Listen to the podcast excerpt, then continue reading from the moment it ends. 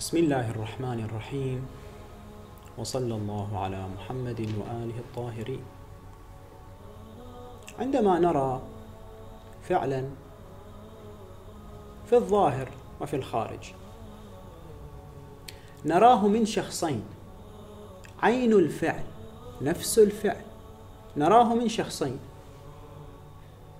لكن أحدهما يكون منشأه العادة التي اعتادها. فليكن فعلا حسنا فليكن فعلا سيئا. لا نظر عندنا نحو هذه الجهة.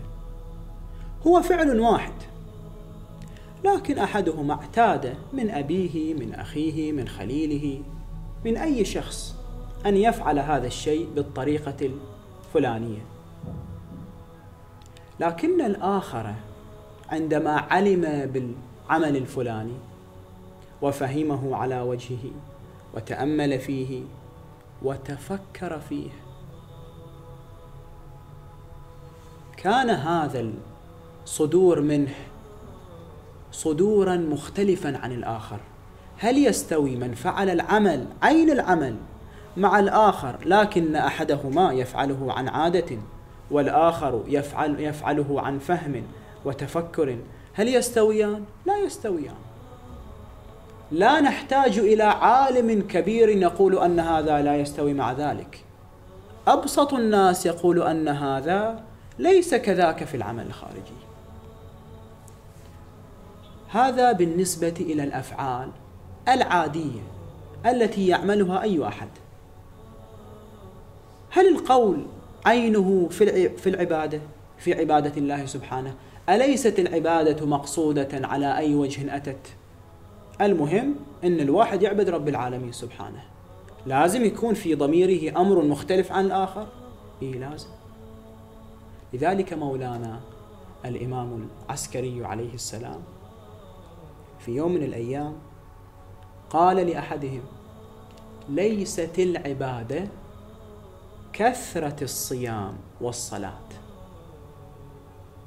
عجل إنما العبادة كثرة التفكر في أمر الله. ليش؟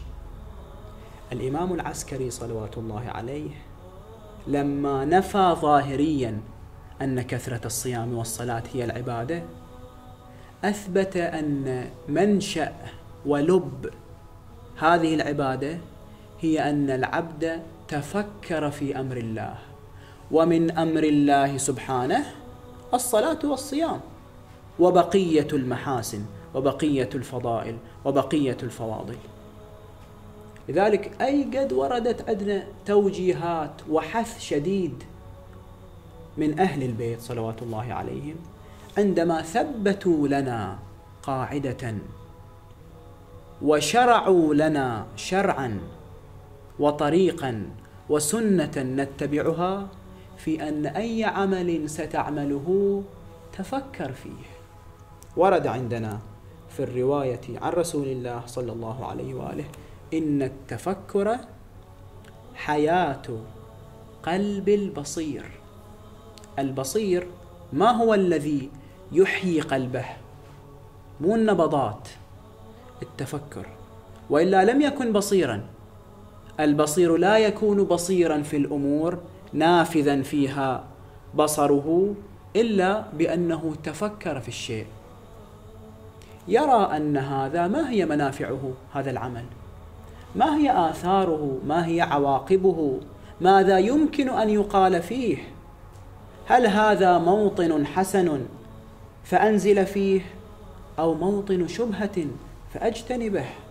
التفكر هو أعمال الفكر هو استخدام النعمة الكبرى التي أنعم الله بها على الإنسان. الله سبحانه وتعالى يقول في كتابه العزيز ولقد كرمنا بني آدم.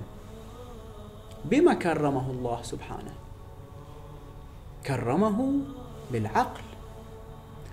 عملية إعمال العقل واستخدامه بالنحو الذي يرضي الله وهو صحيح هذه هي التفكر.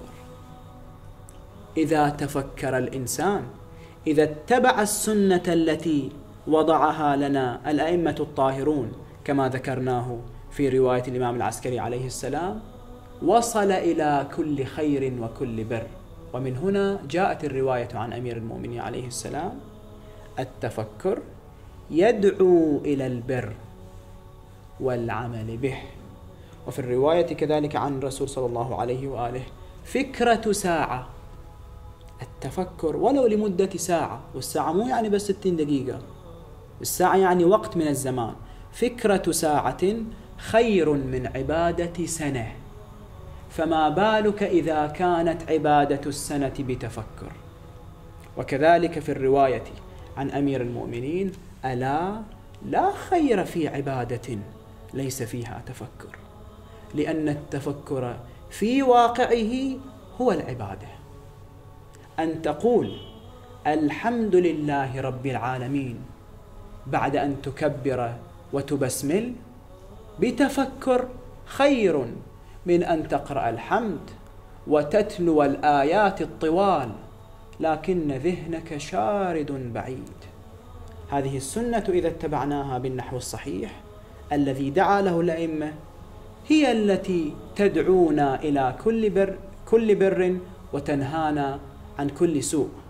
ولذلك عندما وردت عندنا الروايات في أن التفكر خير من العبادة لا يعني أن التفكر أمر آخر عن العبادة ولكن العبادة المقصودة الخالية من التفكر التي لا ترى فيها أنها أكثر من أداء تكليف وإنجاز أمر.